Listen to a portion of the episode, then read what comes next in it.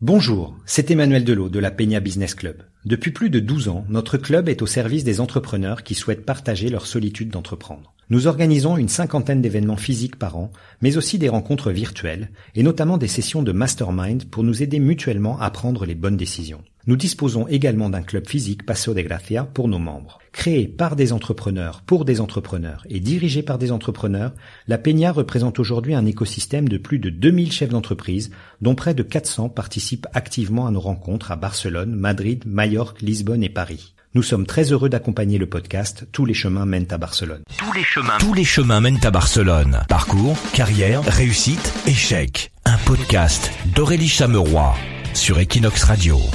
Saisir les opportunités, répondre à la demande, innover, c'est ce qui a guidé mon invité du jour dans son aventure entrepreneuriale. Après son doctorat, Karim Joutet avait un destin de prof et fonctionnaire tout tracé. Barcelone l'a finalement poussé à opter pour l'entrepreneuriat sans renoncer à sa passion, l'enseignement. Karim, bonjour. Bonjour Aurélie. Alors pour commencer par le début, est-ce qu'on peut euh, commencer par ton parcours euh, bah, scolaire, d'études, parce que je crois que tu es allé quand même assez loin de ce côté-là aussi. Oui, alors j'ai longtemps étudié en effet. Euh, moi j'ai fait une classe prépa, euh, ensuite université, fac d'espagnol. Juste après j'ai passé les concours, CAPES, agrégation. Et ensuite doctorat, donc pendant 4-5 ans, un doctorat en civilisation espagnole. Donc l'objectif c'était d'être un chercheur en université. Donc j'ai suivi le parcours traditionnel de toute personne en lettres, en espagnol, qui veut euh, enseigner à l'université. Et euh, alors justement, on ne fait pas forcément la connexion, mais entre prof et entrepreneur, c'est pas forcément une évidence. Comment ça t'est venu cette envie d'entreprendre? Alors non, il n'y a pas du tout de, il a pas du tout de, lien euh, évident. L'entrepreneuriat, c'est même lié avec Barcelone. Alors j'avais fait plusieurs euh, séjours à Barcelone, j'ai fait un Erasmus, j'ai travaillé des étés, j'étais assistante français, donc je venais à chaque fois et je repartais. Mais à chaque fois, j'étais contraint de repartir et à chaque fois, il y avait les petites larmes. Ben oui, les petites larmes dans la voiture ou dans le train, en disant oh non, je veux revenir à Barcelone. Et là, je suis revenu pour un contrat doctoral, pour terminer ma thèse. Et euh, quand j'ai terminé ma thèse, donc je suis venu ici. Comme c'est un contrat doctoral, je ne pouvais pas enseigner. Je devais me dédier à la, recherche. Euh, c'était un contrat doctoral avec la Casa de Velasquez à Madrid et j'étais basé ici à Barcelone. Et euh, donc je pouvais pas enseigner, mais comme j'adore enseigner, j'ai créé un blog qui s'appelle Espagnol Pas à Pas que j'ai euh, créé, que j'ai alimenté pendant la fin de ma thèse.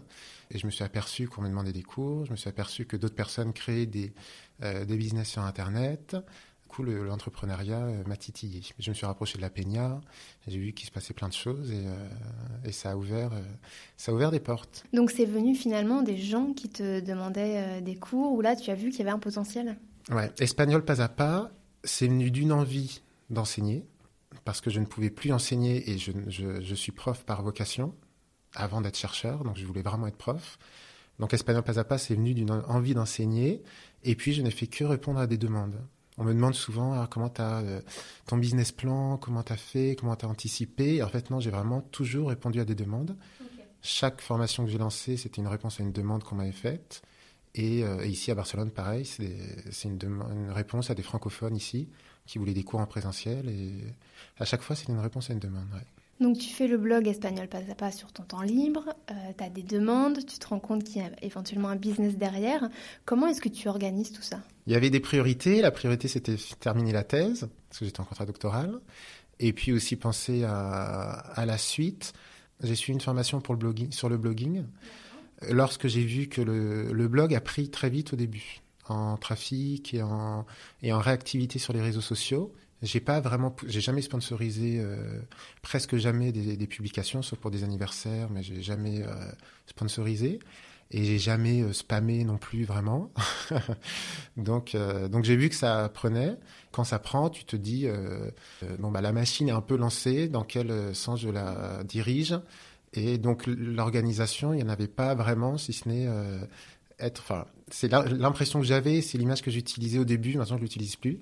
J'ai un peu l'impression d'être sur un cheval qui se met à avancer et qui galope et as juste les rênes. Donc l'organisation, c'est quand il veut un peu freiner, tu vas à droite, à gauche. Mais c'était surtout ça. À quel moment tu décides de te lancer vraiment autonomo, donc quand tu finis ta thèse, j'imagine. Mhm. Mais euh, comment ça se passe les premiers pas? J'ai choisi un, j'ai choisi un modèle de business qui me convient parce que c'est axé sur le don en fait. Tu donnes beaucoup. C'est euh, alors le modèle pour ceux qui connaissent pas Espagnol pas à pas, n'hésitez pas à aller sur Google, Googleisez. Mais Espagnol pas à pas, c'est avant tout un blog. Euh, tu donnes du contenu avec des vidéos YouTube, sur Instagram, avec des articles. Euh, tu donnes du contenu et à un moment donné, tu dis aux gens bon, je vous ai donné du contenu, je vous ai montré ce que je savais faire, je vous ai appris des petites choses, mais je peux pas non plus, je peux pas, je peux pas y passer énormément de temps, mais je vous ai montré. Et si vous voulez aller plus loin avec moi, vous avez euh, telle formation, telle formation, telle formation. Donc ça s'est fait, euh, ça s'est fait de cette manière. Ça s'est fait comme ça. D'accord. Au départ, tu commences online, tu cherches un local, comment tu fais? C'est vrai qu'au tout début, je me posais la question est-ce que j'allais faire du online ou du présentiel? Est-ce que j'allais faire que du online ou que du présentiel? Après, je me suis aperçu que, bah, évidemment, quand le blog prend et que tu vois que des gens vivent uniquement avec du blogging, en enseignant des langues ou en enseignant à prendre la photo ou en, en faisant des cours de dessin, tu dis, bon, bah, ça donne envie. Mais comment ça avec du blogging? C'est-à-dire que les personnes euh, achètent les formations en voyant le contenu du blog, c'est ça? Ouais. D'accord. Ouais, ouais, ouais. Les gens te suivent et euh, ils voient ce que tu fais. Et quand ils ont besoin, bah, tu leur apprends quelque chose, mais tu leur apprends pas tout de A à Z. Voilà. Et quand ils veulent apprendre de A à Z, ils, ils décident d'aller un peu plus loin avec toi en, en demandant des cours online. Donc ça, c'est ce qui t'intéresse en premier? Ben voilà, j'étais un peu entre les deux parce que je suis quand même un prof euh, avant tout. Et j'aimais beaucoup être prof en France et euh, fonctionnaire et euh, j'adorais j'adorais la sécurité du prof en France. Donc d'accord, c'est paradoxal. J'étais tiraillé, ouais, un peu tiraillé entre est-ce qu'on se lance sur le online, mais en même mm. temps, j'avais l'impression d'être de me mettre un peu en danger. Le physique, euh, c'est limité parce que tu es une personne, tu qu'une salle, tu peux avoir un peu plus d'élèves que, que dans une salle de classe. Donc finalement, j'ai, euh, je suis normand, donc j'ai fait euh, peut-être Mancoué, peut-être Macnon, un peu de ça, un peu de ça, et, euh, et j'ai fait un mix entre cours présentiel et cours online. Mais c'est vrai qu'au tout début, je me suis posé la question, et j'ai un, un peu tiré dans tous les sens au début, j'ai un peu, euh, je me suis dit bon, bah, allez, je tente tout. De toute façon, si je fais que du online, au pire, ça va être un échec. Et je me dis, j'aurais dû faire du présentiel. Donc, j'ai tiré dans tous les sens. Il y a beaucoup de choses qui ont pris. Et à la fin, ça a fait l'enveloppe d'aujourd'hui. Une école d'espagnol pour francophones, online, en présentiel. Et je fais aussi des séjours linguistiques que j'avais pas du tout anticipé au début. Parce que quand mes élèves online ont vu qu'il y avait des élèves à Barcelone qui avaient des cours, avec qui je faisais des, des trucs sympas, activités, m'ont dit est-ce que tu, on pourrait venir une semaine et tu nous trouves un hébergement? Et encore une demande à laquelle j'ai répondu, que j'avais pas anticipé. Et, euh, et, du coup, Espagnol pas à pas, l'enveloppe d'aujourd'hui, bah, c'est juste les choses que j'ai lancées et j'ai euh, et c'est ce qui a réussi euh, au final. Mais j'ai un peu, c'est l'image que j'utilise aussi, j'ai un peu tiré dans tous les sens au début et, euh, et, voilà le résultat. Mais il y a quelque chose d'important que tu dis aussi, c'est que tu réponds aux demandes en fait. Tu te, te limites pas dès que tu as une demande, tu ne dis pas ça je le fais pas ou, euh, ou c'est pas pour moi. Alors, euh, au tout début, quand j'avais, euh, je savais que je voulais enseigner l'espagnol aux francophones, et donc au tout début, quand tu sais pas forcément ce sera quoi le produit final de ce que, enfin, c'est quoi ce que tu veux, c'est quoi ce que tu vas créer. Au tout début, oui, je réponds à tout. Je dis oui à tout. Et puis, euh, et moi, je lance des trucs. Et ce qui prend, bah, j'insiste. Mm.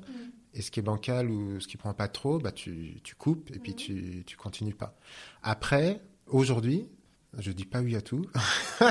Surtout pas. J'aurais dû dire peut-être non à certaines choses aussi. Mm. Par exemple, on m'a demandé de proposer de faire une sorte de show cooking, mais euh, en espagnol. Donc euh, tu vas à un endroit, l'endroit est sympa, tu fais une démonstration d'espagnol, les gens interagissent et tout. Le concept est sympa. J'ai dit oui, j'ai foncé et c'était pas du tout, euh, ça n'a pas du tout fonctionné parce que tu fais pas ça avec de l'espagnol. Mais en fait, j'ai bien fait de tenter parce que du coup, je me suis aperçu que non et ça m'a renforcé le côté. Euh, enfin, du coup, je me suis dit non, bah c'est vrai que l'espagnol, faut pas non plus, faut faire du spectacle un peu, mais il faut quand même un suivi. on n'apprend pas une langue en allant boire un café à l'arrache, euh, il faut quand même du solide. Et du coup, je me suis dit, ouais, dans ce que je suis en train de créer, il faut que je renforce le côté, il faut que ce soit, euh, il faut que ce soit solide. Donc au début, répondre à toutes les questions, à toutes les demandes, c'est ce que j'ai fait. Et aujourd'hui, pas tant que ça. D'accord. alors j'imagine que la partie online, ça a été quelque part un petit peu le plus facile, notamment au niveau des coûts de l'investissement. pour la partie physique, est-ce que tu cherches un local? Comment ça se passe? Alors moi, je dirais l'inverse de c'est personnel. hein. Ouais, Mais pour moi, c'était beaucoup plus difficile le online que le présentiel. Parce que je suis prof, j'étais prof en France. Alors, quand j'ai pas été directeur d'école, j'ai pas été, mais quand tu es prof, tu es investi dans des projets et tu vois comment ça fonctionne. Donc, euh, créer une école, faire des cours, trouver un local et savoir comment doit être le, le local, ça, je savais faire. Ah bah, je maîtrisais, ouais. Ah, oui. Bah, voilà. Et j'ai donné des cours, euh, j'ai donné des cours dans le secondaire, j'ai fait un peu d'université. Et euh, j'ai fait, du coup, j'ai fait avec des, des, des ados, j'ai fait avec des adultes. C'était pas difficile. Donc le présentiel, non, c'était, euh, c'était pas du tout euh, le souci. D'accord. Alors explique-nous le souci. Alors le souci, c'était l'online. Non, le online, c'était pas du tout. Bah, c'est quelque chose que je ne connaissais pas du tout. Je suis pas informaticien. J'ai une sensibilité à la communication, mais je travaille pas dans la communication. Donc le online, non, c'était le gros challenge. Et je ne savais pas. Et ça, c'était. euh, je ne savais pas au début. Je ne savais même pas au début si on pouvait apprendre une langue online. Parce que j'ai pas appris online. J'avais pas fait de formation online. Donc je ne savais même pas si on pouvait, si je pouvais enseigner à quelqu'un euh, l'espagnol online. Et c'est en lançant le truc, en apercevant que les élèves, alors que les élèves apprenaient l'espagnol avec moi online et que ça fonctionnait, en ayant des élèves qui n'avaient jamais parlé espagnol, qui prennent une formation avec moi et qui, qui restent avec moi en tant que prof, et bien sûr qui vont pratiquer, mais qui suivent 100% du, c'est des élèves 100% espagnol pas à pas et ils parlent à la fin d'une formation online, je me dis ah ah oui en effet on Ça peut marche. ça marche ouais et puis quand tu vois que ça marche tu fonces.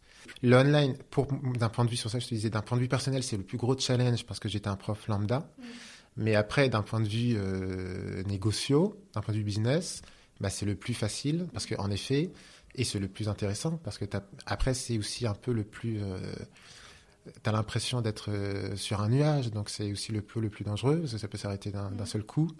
Mais euh, en effet, tu pas de coût de salle, ton produit, tu pas à l'envoyer, c'est un mail, c'est une plateforme. euh, donc euh, en effet, le online, c'est plus. euh, c'est plus, ouais, euh. plus cool. Mm. Enfin, c'est plus cool euh, en Ouais. tant- maintenant que tout est monté. Maintenant que ça, tu Maintenant que sais. ça roule, le online, j'y consacre peu de temps. Et le physique, non, le physique, c'est plus chronophage et ça demande plus d'énergie. Mais tu veux garder les deux pour l'équilibre. Ouais, c'est le kiff total de faire les deux, de faire les deux en même temps. Et euh, comment se passent les débuts? Est-ce que ça prend tout de suite? Est-ce que c'est un petit peu difficile financièrement? Comment, comment ça se déroule? J'ai eu beaucoup de chance parce que dès le début, c'était rentable.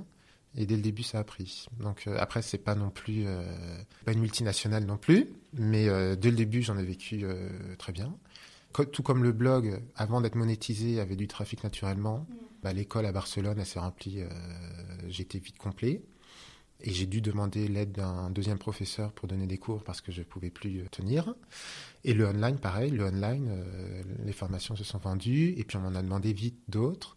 Donc j'ai pas eu euh, traversé des, de déserts comme peuvent avoir d'autres blogueurs justement. Mon, mon modèle c'est basé quand même sur du référencement naturel.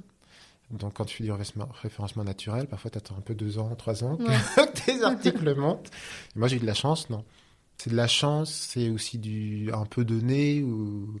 mais euh, le fait que je sois le seul prof d'espagnol qualifié qui soit sorti de sa salle de classe en France et qui soit mis à faire des vidéos. Et donc, c'est, euh, il y avait une place et je l'ai prise. Et il y a personne d'autre en France C'est incroyable. hein qui donne. Ouais, ouais. Pourtant, je suis pas le seul prof, Ouais, ouais. mais je suis le seul prof. Alors, c'est très important. Prof, et j'insiste toujours dessus. Et à chaque fois, je, ensuite, je dis, c'est pas pour me la raconter, surtout pas. C'est juste pour que les gens comprennent. Prof d'espagnol qualifié qui fasse du blogging. Donc, qui, qui se mettent à faire des vidéos, qui veut être cool, sympa, fun. Mais derrière, c'est pas juste du blogging, il y a la qualification. Et euh, je peux vraiment enseigner l'espagnol aux gens. Les gens, ils ont vu un prof arriver comme ils avaient dans leur euh, classe, quand ils étaient petits. Mais là, bah, il, est plutôt, il est plutôt marrant, il fait des vidéos, il rigole tout le temps. Donc, euh, ça, ça appelle l'attention, ça attire l'attention. Et euh, Espagnol pas à pas grandi. Tu as un employé, je crois, maintenant, Oui, Ted pour Ouais. t'aider sur euh, ou te seconder ou pour de nouvelles tâches. hein. Oui, alors euh, ça c'est une expérience de vie aussi, et c'est ce qui est sympa avec ce business, enfin avec le, encore une fois avec le online. Comme tu, faut être très présent sur les réseaux sociaux avec ce type de business. Donc le personnel peut se mélanger un peu avec le professionnel. Il faut juste mettre des barrières et savoir ce que tu présentes du personnel. Mais c'est vrai que une chose aussi qui fait que je fonctionne online, c'est que je suis prof d'espagnol vivant à Barcelone. Si je vivais en- à Paris, ce serait un petit peu moins un Ensoleillé. petit peu moins exotique. Voilà. Les vidéos seront un petit peu moins ensoleillées. Et bah là aussi, euh, le personnel s'est un peu euh, immiscé là-dedans parce que je, c'est très très récent. Il y a quelques mois, je me suis aperçu que je ne pouvais plus euh, suivre tout seul. Donc j'ai une prof qui, qui, travaille avec moi, mais euh, pour le backstage, donc support technique, support client, création de contenu, les bugs informatiques, répondre à tous les mails, entre 50 et 100 mails qui arrivent. Quand tu lances des formations, tu as plusieurs centaines de mails qui arrivent. Donc toi, tu es tout seul derrière ton ordinateur, c'est un peu catastrophique. Donc je cherchais une, je cherchais une personne pour, avant tout, pour une, une sorte d'assistant, secrétaire, pour m'aider. Et en fait, j'ai mon conjoint à la maison qui est euh, analyste de données qui travaillait pour euh, eDreams. Et alors, euh, j'en ai parlé avec un ami et euh, je me disais, c'est vrai qu'à la maison... j'ai peut-être quelqu'un. J'ai un peu une pointure euh, qui peut m'aider et finalement, bah, il travaille avec moi, on travaille ensemble, donc on, on est associés.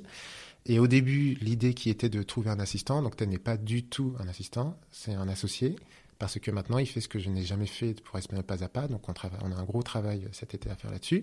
Il est analyste de données, donc il, a, il, analyse énormément de données, donc il apporte euh, énormément de choses pour euh, pour la boîte. Quand tu regardes en arrière, est-ce qu'il y a des erreurs ou des choses que tu ferais différemment euh, de, depuis que tu t'es lancé?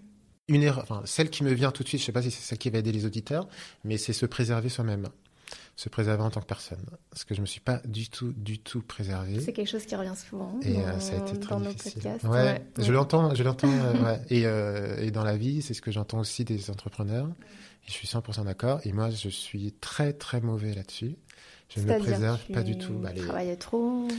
Ouais, ouais, ouais, parce que tu, alors je suis, enfin, tu veux que ça réussisse, donc tu dis, bah, allez, j'y mets tout, et j'y mets mes nuits, j'y mets mon temps, j'y mets mes, mon énergie. Et j'ai fait des lancements, euh, des lancements de formation. Donc, c'est quand tu ouvres une nouvelle formation. Et j'ai fait des nuits blanches où je me suis couché à 4-5 heures du matin. Et, et, le lendemain, à 9 heures, tu es dans les élèves en cours. Tu une... une tête horrible. Ils te disent que ça va même. Oui, ça va. J'ai travaillé. Oh, on prend un café. Et, et, tout va bien se passer. Et donc, tu te préserves pas. Et en fait, avec le recul, bah, si tu dors pas, tu travailles mal. Et je pense qu'il y a des erreurs que j'ai faites, des, t'envoies un mail, tu dis euh, nouvelle formation le 8 janvier, euh, t'es au mois de février, oui, c'est le mois de mars. Ça, c'est juste la fatigue. Donc, te préserver. Donc, si pour les entrepreneurs, je conseille, c'est se préserver. Et moi, je, rajoute, je rajouterais, ça va un peu avec, préserver aussi son entourage et euh, préserver ses relations. Parce que j'ai de la chance d'avoir de super amis, d'avoir quelqu'un à la maison en or et d'avoir de super amis qui acceptent que je disparaisse et que je mette une semaine à répondre au WhatsApp. Mais, euh, mais c'est pas bon et c'est pas bon pour eux ni pour toi, pour ton équilibre. Il faut pas. Euh, faut dissocier, il faut te préserver euh, physiquement, émotionnellement. Et, et aujourd'hui, tu vois, une règle complètement dingue que j'ai en ce moment, bah, à 23h, l'ordinateur est fermé.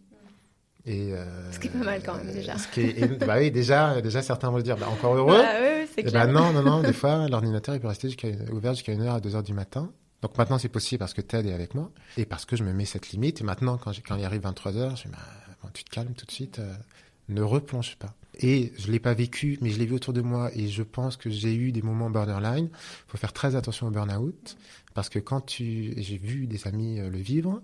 Moi, je pense que j'ai été à la limite à un moment donné pendant le confinement où j'ai énormément travaillé et tu n'avais plus de, de, rupture entre le moment où tu sors de la maison et tu à la maison.